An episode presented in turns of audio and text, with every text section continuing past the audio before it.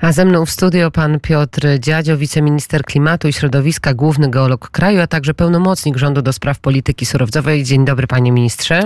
Dzień dobry pani redaktor, dzień dobry państwu. No i na początek nowelizacja ustawy o prawie geologicznym i górniczym, która e, może wywoływać wiele pytań, która może wywoływać e, dużo znaków e, zapytania. Mowa oczywiście o ochronie złóż kopalin w Polsce i wprowadzenie definicji złoża strategicznego. Dlaczego tyle czekaliśmy na tę ustawę? Dlaczego te złoża strategiczne dopiero teraz zostały mm, wzięte w cudzysłowie dużym na warsztat? E, w zasadzie to trzeba rozpocząć e, tą wypowiedź i wyjaśnienie tej kwestii e, w te, w, z perspektywy kilkudziesięciu lat obowiązywania ochrony złóż w naszym kraju. Ochrona złóż kopalin w, w, w, prawie, nie tylko w prawie geologicznym, ale w prawie dotyczących prawie ochrony środowiska istnieje od de facto od 40 lat, a tak sprecyzowana konkretnie jest w ustawie Prawo ochrony środowiska w 2021 roku. Jest to obligatoryjne zadanie samorządów polegające na tym, że złoża, wszystkie złoża powinny być umieszczone w planistyce Ale to głównie chronione. samorządy teraz wyrażają I chronione. Ale zaraz ja to chciałem ministrze. wyjaśnić. Ja to chciałem wyjaśnić dokładnie. Więc ten obowiązek istnieje, tak mówiąc kolokwialnie, od 22 lat i mają obowiązek wprowadzić do planistyki ochronę złóż i te złoża muszą być e, ujawnione. Nie biorą udziału i nie brały nigdy udziału w określeniu, w jak jakim obszarze to złoże e, występuje, bo to e, daje dokumentacja geologiczna. Czyli dokumentacja geologiczna jest dokumentem, który na bazie którego gmina ma obowiązek, samorząd terytorialny ma obowiązek wprowadzić do planistyki złoże. I to jest obowiązek. Jeśli gminy tego nie robią, a bardzo często tego nie robią, w związku z tym mamy taką sytuację. Nie robią? Dlaczego? Nie robią z różnych przyczyn, prawda? Z różnych przyczyn. Ja nie chcę tutaj dochodzić, dlaczego tego nie robią, ale mam obowiązek. Jest obowiązek również e, zarządzenia zastępczego wydanego przez e, wojewodę, który musi wydać w takiej sytuacji zarządzenie zastępcze i wówczas wówczas to jest wprowadzone. Ale wracamy teraz y, do właściwego y, y, Co to będzie to złoże strategiczne? Właśnie, złoże strategiczne to będzie, rozumiem, to jest... po raz pierwszy określone w polskim tak, prawodawstwie. Złoże strategiczne jest po to wprowadzone, ażeby te złoża, które mają charakter strategiczny, mają charakter z punktu widzenia gospodarczego, energetycznego, powinny być chronione, a nie zabudowywane. Przyłó załóżmy tutaj, że mamy do czynienia z dużymi obszarami, dużymi obszarami, które są potrzebne do uruchomienia kopalni. Na przykład kopalnia węgla brunatnego. Dzisiaj nie planujemy w ogóle żadnych e, inwestycji związanych z kopalnią, z odkrywkowymi kopalniami węgla brunatnego. I generalnie rzecz biorąc, prawo o ochronie środowiska i prawo geologiczne i górnicze nie pozwala eksploatować tych, tej kopaliny, jeśli ona jest zabudowana. To jest stan na dzień dzisiejszy. To jest tak samo, jak mamy w przypadku, na, w przypadku chociażby nawet e, e, możliwości zabudowy lasów, czy też e, obszarów rolnych. Tego nie tak zabudowujemy. Tak I teraz, i teraz, co to tak, będzie to złoże, złoże strategiczne? to będzie ministrze. złoże, które cechuje się wyjątkowymi parametrami, wyjątkowymi parametrami, które powinniśmy zabezpieczyć na, dla dalszych pokoleń. To proszę wymienić teraz pięć złóż strategicznych. Z, złóż strategicznych pięć. Złożem strategicznym strategicznym dla naszego kraju mogą być, może być miedź, ale teraz ważna rzecz. Ale proszę pięć, dla... pięć e, miejsc wymienić. Tak węgiel, brunatny, węgiel, brunatny, e, węgiel brunatny, możemy powiedzieć o złożach strategicznych, to jest węgiel, węgiel brunatny głównie. Złożem strategicznym może być, może być miedź, ale do czego zmierzam? Bo to wymaga wyjaśnienia. Miedź jest e, kopaliną, którą eksploatujemy metodą podziemną. Węglowodory, czyli ropa i gaz, kolejna kopalina, która może być strategiczną, eksploatowana jest e, metodą otworową, więc nie potrzeba, nie potrzeba do tego, do tej eksploatacji powierzchni gruntu. Ale proszę mieć teraz... pięć, pięć gmin, o to mi chodziło. Pięć, A, pięć gmin, gmin złóż strategicznych w Polsce. Ale ja tego nie chcę, nie chcę, ja tylko mówię o złożach. Ja nie chcę tutaj wymieniać gmin, żeby nie robić żadnego dzisiaj... Ale przecież pan wie, gdzie one się znajdują no tak, Ale ja mówię o złożach. Proszę, proszę mi powiedzieć, e, dokończyć e, myśl, tak? Bo jak ja dokończę myśl, to pani będzie wiedziała, o co chodzi.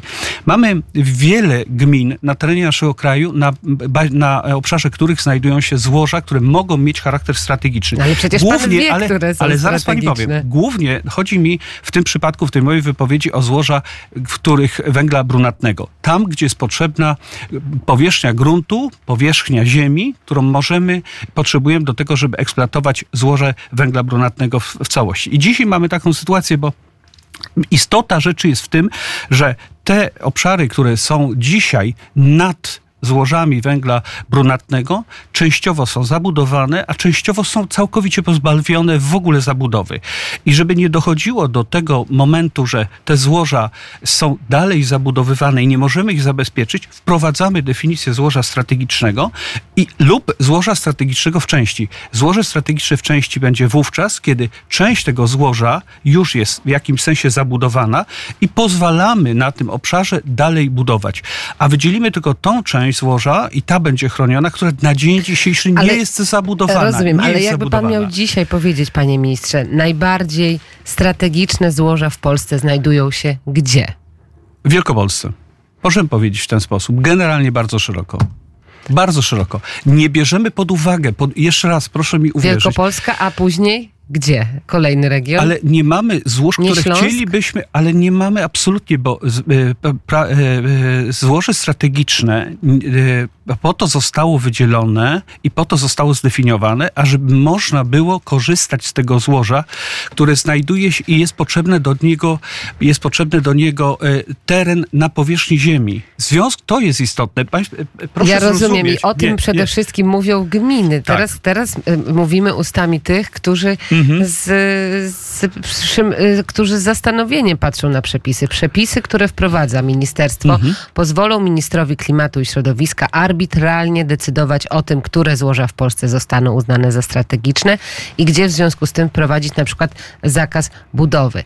Co e, ważne, zgodnie z nowelą, e, gminy nie będą miały możliwości odwołania się od tej decyzji do niezawisłego sądu. I tu jest błąd. Absolutnie dementuję to w tej chwili. Absolutnie to dementuję, dlatego że dzisiaj, tak jak powiedziałem na wstępie, obowiązek ochrony złóż i zakaz zabudowy istnieje od, od kilkudziesięciu lat. Gminy tego nie respektują, mówiąc tak. Kontrola, która została wykonana przez NIK w 2018 roku, wykazała, że 70% gmin w planistyce nie uwzględnia złóż nie uwzględnia. I co im za to obowiązek. grozi? Jaką mają karę za to? Za to mają karę. To, to jest kara, która, kara finansowa tak naprawdę, którą ponoszą, ale wojewoda wydaje za, zarządzenie zastępcze w tej chwili. I, I te przepisy już istnieją. E, I nowelizacja polega na tym, że chcemy część tych złóż, które mają charakter strategiczny, wyjątko, mają wyjątkowe parametry geologiczne i surowcowe, zwolnimy część zwolnimy, więc szacunek jest taki, że na dzień dzisiejszy, jeśli mamy złóż e, strategicznych, które mają charakter strategicznych, mamy na, na powierzchni około 120 tysięcy hektarów, my już dzisiaj możemy powiedzieć, że ponad około 50% tych, tych, e, tych, e, tego, tych terenów może zostać zwolnione i udostępnimy gminom możliwość zabudowy. Czyli będzie to bardzo jasno wyznaczone granice złoża i jeszcze jedną rzecz ważną powiem. Dokumentacja geologiczna jest kluczowym obszarem, dlatego że w dokumentowaniu złoża nie bierze udział ani gmina, ani właściciel, tylko przedsiębiorca i tylko instytucja, która to dokumentuje proszę, to, to złoże. proszę powiedzieć na ten zarzut, czy na, na, na te wątpliwości. Będzie odwołanie od takiej decyzji, czy nie do sądu? E, dzisiaj, tak jak powiedziałem, dokumentacja geologiczna jest e, wykonywana, jest to, to jest skopiowanie dokładnie tych samych przepisów, jak w przypadku dokumentacji geologicznej. Czyli teraz nie też ma, nie ma jest, Nie ma. Natomiast w sytuacji, kiedy ktoś będzie chciał e, wybudować na tym terenie sobie dom, to oczywiście tam, gdzie nie ma, i tak dzisiaj tak praktyka wskazuje na to, dzisiaj tam, gdzie nie ma planistyki, to oczywiście nie ma możliwości zabudowy, natomiast jest e, taka, taka, taka, e, taka, taki, taka, taka forma zdobycia, że tak powiem tutaj, możliwości prawa do zabudowy poprzez warunki, poprzez warunki uzgodnienia warunków zabudowy. I teraz te warunki zabudowy, jeśli ktoś chce nad złożem się budować, i tak trafiają do, do gminy i trafiają do, do właściwego organu geologicznego, który nie uzgadnia tych warunków zabudowy. A dzisiejsze, i tak wygląda dzisiejsze prawo. Natomiast w sytuacji zmiany, nowelizacji, tam, gdzie wyznaczymy złoże strategiczne lub złoże w części, i w myśle o złożu w części będziemy mogli uzgodnić warunki zabudowy. Takich, A kto będzie z kim to uzgadniał? Dlatego, że zostanie y, zwolniony ten teren i nie będzie on podlegał ochronie. To jest cała filozofia, że... No ale gminy mówią wyraźnie, ograniczają państwo prawo własności, że e, co w konsekwencji obniży wartość nieruchomości w związku z zakazem zabudowy, że będą no, samorządy, a w konsekwencji też ludzie cierpieli na Ale tym. gminy już dzisiaj, ja powiedziałem to na wstępie, e, dzisiaj mają obowiązek ochrony złóż. Muszą to uwzględniać w planistyce. planistyce. To jest wyjście naprzeciw oczekiwaniom gminy, dlatego że gminy dzisiaj nie wolno im nic robić na obszarach złożowych, natomiast w sytuacji, kiedy my odejdziemy od złóż, e, te, które wyznaczymy jako złoża strategiczne lub strategiczne w części, będą mogły wykorzystać ten grunt pod różne inwestycje. Powiem więcej. Jeszcze co jest ważne w tej ustawie, że te grunty, które będą zabezpieczone dla przyszłych pokoleń e, jako złoża strategiczne, występowanie, powierzchnia, będą mogły być wykorzystane w innych celach. Kiedy dzisiaj. poznamy tę listę? Yy, Nie, wkrótce. wkrótce. Już, to znaczy wkrótce? Już, już, już pracujemy, tak powiedziałem, głównie to dotyczy i śmiało mogę powiedzieć tutaj Państwu, to dotyczy tylko i wyłącznie złóż, do których jest dostęp e, z powierzchni ziemi potrzebny. Są to złoża węgla brunatnego. Panie ministrze, co to znaczy wkrótce? Po wyborach?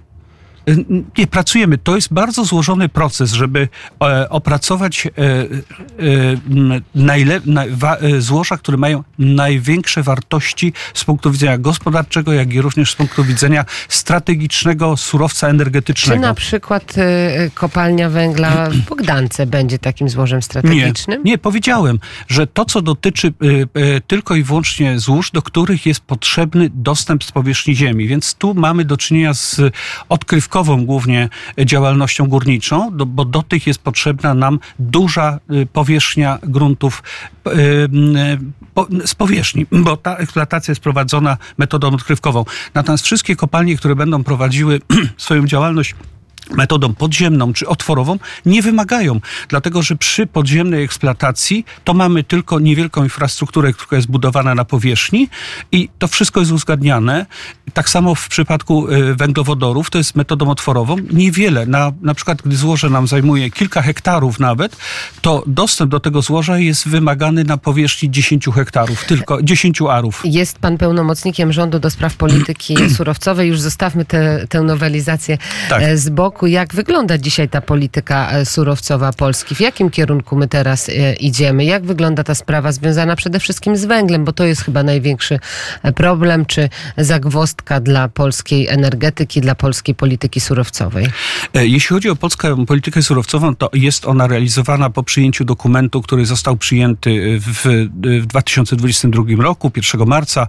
Polityka surowcowa państwa do 2050 roku. Określa ona osiem obszarów, które mają e, być realizowane w interesie naszego kraju w zakresie zabezpieczenia dostępu do surowców o różnym charakterze w perspektywie właśnie takich, e, ta, te, tego dystansu do 2050 roku, ale ona będzie weryfikowana w perspektywie co 5 lat. I teraz wygląda to mniej więcej w ten sposób, że polityka surowcowa definiuje podstawowe surowce, które są potrzebne dla rozwoju i funkcjonowania gospodarki w perspektywie tych właśnie pięciolatek, mówiąc tak kolokwialnie, e, i również przewiduje surowce, które będą nam potrzebne dla y, rozwoju gospodarki. Jak w tej polityce jest e, widziany e, węgiel?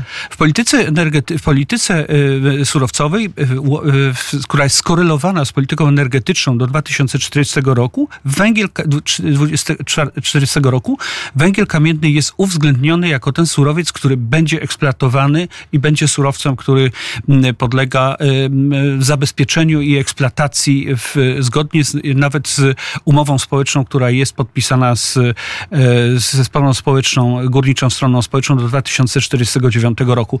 Więc on będzie wykorzystywany do momentu, do, do, którego nie powstanie zastępcze, stabilne źródło energii, jakim jest, jakim jest atom, o którym mówimy w tej chwili bardzo wyraźnie i bardzo poważnie.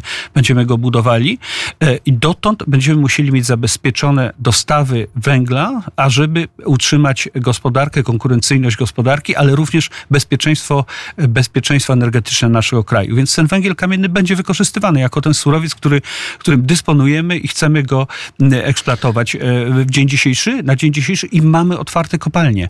I wygaszenie kopalni to nie jest proces taki, że my sobie wymyślimy z dnia na dzień, zamykamy kopalnię, bo mamy i ludzi, i mamy rozpoczęte procesy górnicze. Ale patrzy pan przecież na politykę surowcową Niemiec. Ta polityka surowcowa Niemiec jest nieco inna do, niż nasz kierunek. I dzisiaj, jednak... i dzisiaj, otwierają, dzisiaj otwierają ponownie kopalnie węgla brunatnego. No, to jest, to no jest właśnie. właśnie polityka. To jest właśnie polityka.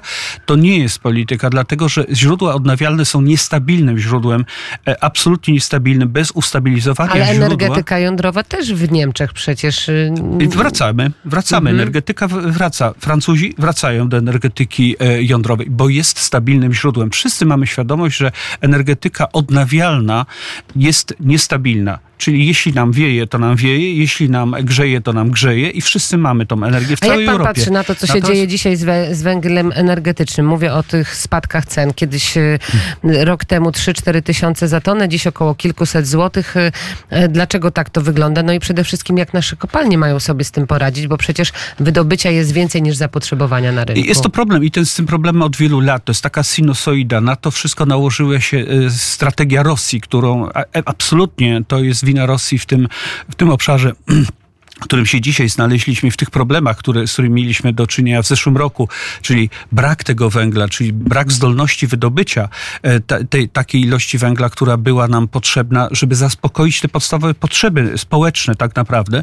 Więc w związku z tym ten import węgla, który został wykonany przez, przez rząd i przez, e, przez spółki e, Skarbu Państwa, był konieczny po to, ażeby sprowadzić, zabezpieczyć, zabezpieczyć naszą, naszą nasz, nasz interes tak naprawdę.